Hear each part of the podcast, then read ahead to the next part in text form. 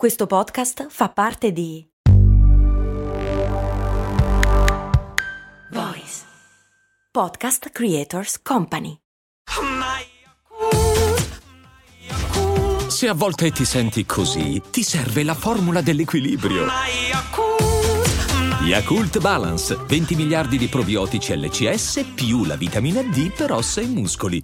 Numerosi studi hanno dimostrato che gli esseri umani sono disposti a provare emozioni nei confronti di tutto ciò che si muove, racconta sul New Yorker Patricia Marks, scrittrice e docente a Princeton. Di conseguenza non mi dovrei sorprendere di essere accorsa a liberare il mio Roomba, il robot aspirapolvere, quando è rimasto incastrato sotto il divano, avvertendo anche un certo senso di colpa. Non è certo l'unico caso, uno studio condotto in Germania ha dimostrato infatti come il cervello di 40 soggetti che hanno partecipato a un test condotto con la risonanza magnetica reagiva negativamente quando veniva loro mostrato un video in cui un essere umano maltrattava Pleo, un robot giocattolo a forma di dinosauro. Sempre Pleo si è trovato al centro di un esperimento condotto dalla ricercatrice dell'MIT Kate Darling in cui si chiedeva ai partecipanti di torturarlo. Per molti di loro è risultato impossibile farlo. D'altra parte provate a osservare su YouTube i vari video in cui gli ingegneri di Boston Dynamics spintonano e colpiscono i loro giganteschi robot. Non provate proprio nessun fastidio, neanche leggero? Se avvertite una spiacevole sensazione, non preoccupatevi, è una reazione comune anche tra i militari. Già nel 2007 un colonnello dell'esercito statunitense aveva sentito il bisogno di interrompere un'esercitazione in cui il robot artificiere Talon stava subendo gravissimi danni definendo questa esercitazione disumana. E non è nemmeno l'unico caso, un robot sempre dell'esercito statunitense ha ricevuto l'onorificenza assegnata ai soldati feriti o uccisi in battaglia, il Purple Heart, mentre ci sono testimonianze di soldati che si rifiutano di abbandonare il loro talon durante gli scontri a fuoco. Ma perché avviene tutto ciò? Com'è possibile che si crei un legame affettivo tra noi e delle macchine? E c'è differenza tra le varie parti del mondo? In poche parole, è davvero possibile voler bene a un robot?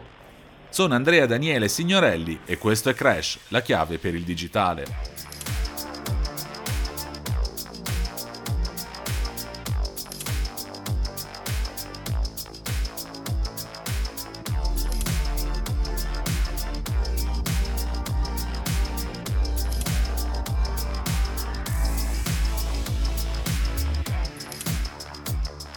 Allora probabilmente le vicende che abbiamo finora raccontato si verificano perché tutto ciò che è in grado di muoversi autonomamente, a maggior ragione se come Pleo e altri reagisce anche vocalmente, ci ricorda necessariamente qualcosa di vivo. In fondo per la quasi totalità dell'esistenza dell'essere umano le cose sono andate esattamente così, tutto ciò che si muoveva era vivo. Di conseguenza è probabile che il nostro cervello si stia ancora adattando a trovarsi circondato da esseri artificiali. In fondo, se siamo in grado di sviluppare, come capita a tanti, un legame affettivo nei confronti della nostra automobile, come potremmo non provare nulla nei confronti di robot che hanno sembianze umane o animali che ci semplificano la vita, come il Roomba, e che in alcuni casi possono anche salvarcela la vita, come è il caso proprio del Talon. Secondo la teoria dell'attaccamento, è proprio questo il punto cruciale. Gli esseri umani hanno una straordinaria capacità di antropomorfizzare tutti gli strumenti che li aiutano ad affrontare la quotidianità e a superare gli ostacoli. Ma cosa succederà allora se e quando vivremo circondati da robot estremamente evoluti, in grado di conversare, di fare le compere al posto nostro, di giocare con i bambini, che è una cosa che sta succedendo già oggi, come già sta succedendo di avere robot che tengono compagnia agli anziani e altro ancora? Secondo quanto mostrato da questi studi, si potrebbe immaginare un futuro in cui l'essere umano sviluppa un attaccamento nei confronti dei robot simile a quello che prova per gli animali domestici, se non addirittura per amici o familiari, in cui quindi ci prendiamo cura cura dei nostri compagni robot tenendoli ben lucidati e assicurandoci che la batteria sia sempre carica. Un futuro in cui quindi queste macchine magari antropomorfe oltrepassano lo status di strumenti per diventare degli elementi sociali a cui riserviamo cure e attenzioni. Ma deve andare per forza così? In verità paradossalmente le cose potrebbero andare in direzione opposta. Nel momento in cui i robot dovessero diventare troppo comunicativi e troppo simili all'uomo potremmo iniziare a provare una vera vera e propria repulsione nei loro confronti. La teoria è ormai famosa ed è nota come Uncanny Valley, valle della meraviglia o dello stupore o del perturbamento ed è una teoria che descrive l'inquietudine che l'essere umano prova di fronte a robot fin troppo simili a noi senza però essere del tutto come noi. Fondamentalmente, secondo questa teoria, più un robot assomiglia e si comporta come un essere umano, più siamo portati a empatizzare con lui, almeno fino a che non si arriva a una certa soglia, appunto la valle dello stupore, l'Uncanny Valley, superata la quale il robot ci sembra misteriosamente troppo umano senza però esserlo e quindi inquietante. Secondo quanto si legge su Inverse, questa potrebbe essere una reazione evolutiva in cui i nostri sensi individuano delle caratteristiche in qualcuno o qualcosa che solleva l'allarme. È un po' come se questi robot stessero cercando di ingannarci, di farsi passare per qualcosa che non sono e quindi facessero scattare qualche meccanismo difensivo. In alternativa, l'Uncanny Valley potrebbe anche essere una risposta istintiva del nostro cervello che cerca di risolvere la dissonanza cognitiva causata dal vedere qualcosa che sembra una persona, ma sappiamo non esserlo. Insomma, siamo pronti ad affezionarci alle macchine solo finché non ci assomigliano troppo e soprattutto finché non si toccano temi delicati ma fortunatamente ancora fantascientifici come il rischio di una rivolta delle macchine o più concretamente i timori che i robot subentrino a uomini e donne sul posto di lavoro causando magari una disoccupazione di massa. Non solo, un altro timore generalizzato è quello relativo proprio ai robot che sostituiscono l'essere umano nei rapporti sociali e nelle cure delle persone. Uno studio condotto qualche anno fa in Gran Bretagna ha mostrato come la maggior parte della popolazione, per quanto consapevole dei benefici dell'intelligenza artificiale e della robotica, è particolarmente preoccupata dalla diffusione di robot badanti o di robotate che potrebbero in futuro assumere il compito di prendersi cura dei membri più fragili. Insomma, è facile affezionarsi a un robottino a forma di dinosauro come Pleo e anche provare compassione verso i robot che vengono inutilmente maltrattati. Il discorso invece cambia quando questi robot iniziano davvero davvero a farsi strada nella nostra società. Da un certo punto di vista però la diffusione dei robot per la cura degli anziani è un processo inevitabile in una società occidentale e non solo che sta rapidamente invecchiando. E questo vale anche in Italia che è la terza popolazione più anziana del mondo con circa 47 anni di media e nel resto d'Europa. E in effetti uno scenario in cui i robot si prendono cura degli anziani si sta già parzialmente prefigurando e lo dimostra la sperimentazione dell'assistente robotico per anziani anni Sara sviluppato nell'ambito dello European Institute for Innovation and Technology. Ma è giusto che siano degli automi o degli animali meccanici ad alleviare la solitudine delle persone anziane? E quali problemi etici solleva il fatto che a tenere compagnia siano macchine incapaci di provare compassione o simpatia? Uno studio qualitativo della Royal Society di Londra ha mostrato come perfino gli europei tra i 18 e i 29 anni considerino degradante e deumanizzante che a occuparsi della cura degli anziani e delle persone sole siano dei robot.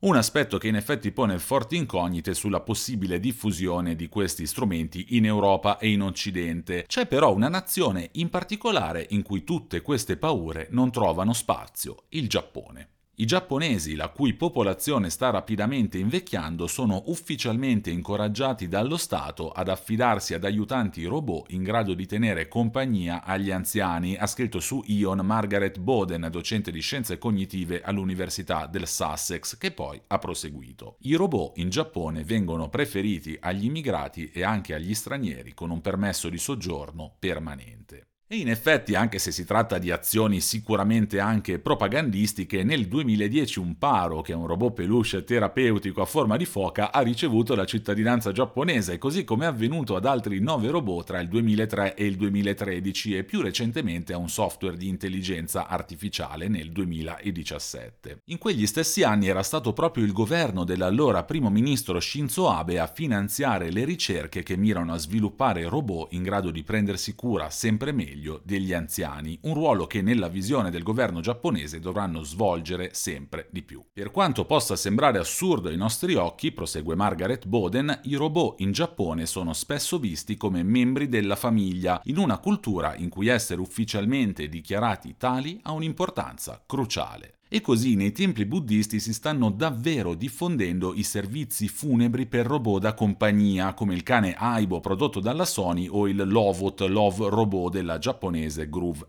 X. Com'è possibile tutto ciò? This episode is brought to you by Shopify.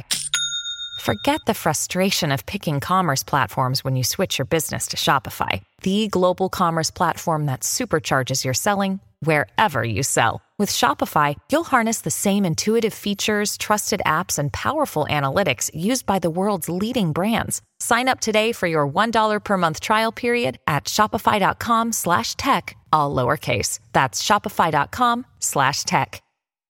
Allora, sarebbe facile notare come i robot siano da tempo immemore una presenza costante della cultura giapponese. Il manga di Astro Boy, che racconta le avventure di un androide eroe, ha fatto la sua prima comparsa nel 1952 ed è un classico della letteratura giapponese. L'elenco dei robot protagonisti di manga e anime comprende poi ovviamente i vari Tetsuin, Mazinga e Gundam fino ad arrivare a Neon Genesis Evangelion. Insomma, la peculiarità del Giappone potrebbe essere spiegata dal fatto che la sua popolazione viene cresciuta da generazioni a pane e robot. Questa interpretazione rischia però di essere estremamente superficiale. Come ha scritto su Wired il docente di etica della tecnologia Oichi Ito, la particolarità giapponese ha soprattutto a che fare con il contesto religioso. Il Giappone ha avuto più successo a integrare i robot all'interno della società per via della sua religione nativa shintoista. Come spiega Ito, lo shintoismo è una forma di animismo che conferisce uno spirito o kami non solo agli esseri umani ma anche agli animali, alle montagne, alle rocce e anche a oggetti di uso quotidiano, a tutto ciò che ci circonda. Nella cultura giapponese, insomma, non c'è una netta separazione tra ciò che è vivo e ciò che invece è materia inerte. Per usare le parole di Bungen Oi, che è il il prete a capo del tempio buddista Kofukuji che per primo ha iniziato a organizzare funerali per i robot, in ogni cosa c'è un po' di anima. È una differenza colossale rispetto alla tradizione giudaico-cristiana in cui l'essere umano è fatto a immagine di Dio ed è l'unico dotato di anima. I giapponesi non fanno distinzione fra l'essere umano e il mondo attorno a esso, aveva spiegato al New York Times nel lontano 1982 Osamu Tezuka, creatore proprio di Astro Boy. Tutto è fuso assieme e noi accettiamo senza problemi i robot come tutto il resto, come le rocce, come gli insetti. È tutto parte di un unico insieme. Non abbiamo l'attitudine scettica verso i robot considerati pseudo-umani che c'è in Occidente. E in effetti se nella tradizione giapponese c'è Astro Boy, in quella occidentale c'è semmai il mostro di Frankenstein, dimostrazione letteraria di come giocare a fare Dio e cercare di ricreare la vita non possa che finire in tragedia con la morte del mostro e del suo creatore. Ma che il rapporto tra l'Occidente e i robot o le intelligenze artificiali sia parecchio conflittuale lo mostrano anche parecchie opere più recenti, da 2001 Odissea nello spazio a Blade Runner fino a Terminator, Matrix e insomma trovare un'opera in cui il rapporto con i robot sia pacifico è un'impresa. Anche tenendo conto delle differenze culturali tra il Giappone e le società occidentali, la diffusione dei robot da compagnia non va comunque trattata come se fosse priva di criticità perché secondo molti esperti presenta invece parecchi rischi.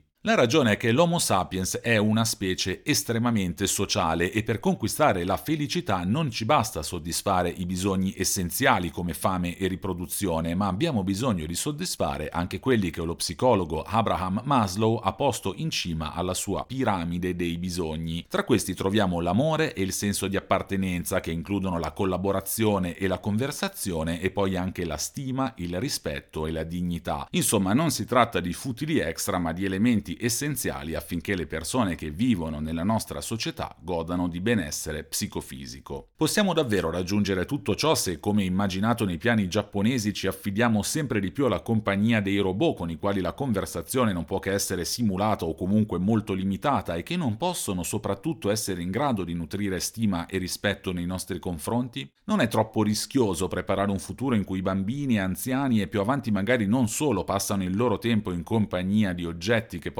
solo fingere quei sentimenti che per noi sono così importanti? Il timore, insomma, di ritrovarci a vivere in una società in cui siamo sempre più isolati l'uno dall'altro, riempiendo questo vuoto con la finta compagnia dei robot. È un rischio che ho sottolineato anche perché è un tema a cui tiene molto Kathleen Richardson, docente di etica e cultura robotica che in passato avevo intervistato per Wired e in quell'occasione mi aveva spiegato. La solitudine delle persone non si sconfigge con le macchine, ma solo con altre persone. Le macchine ci possono soltanto distrarre, la solitudine si risolve invece ritornando a una società che valorizzi i rapporti tra le persone più robot portano solo a un maggiore isolamento. È una visione troppo negativa? È più corretta la serenità con cui i giapponesi accettano queste evoluzioni? Probabilmente avremo modo di farci un'idea più precisa nei prossimi anni, mano a mano che i robot si diffonderanno inevitabilmente nella nostra società.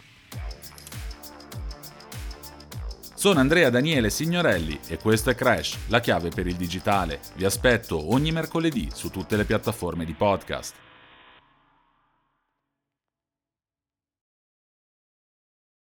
Vacanze in Sicilia o in Sardegna? Con i traghetti GNV porti tutto quello che vuoi, ti rilassi fino a destinazione e se prenoti entro il 14 maggio, posto ponti a partire da 33 euro. Non c'è modo migliore per andare in vacanza. Scopri i dettagli su gnv.it. Offerta valida sulle linee Napoli-Palermo e Genova-Olbia, 10.000 posti disponibili.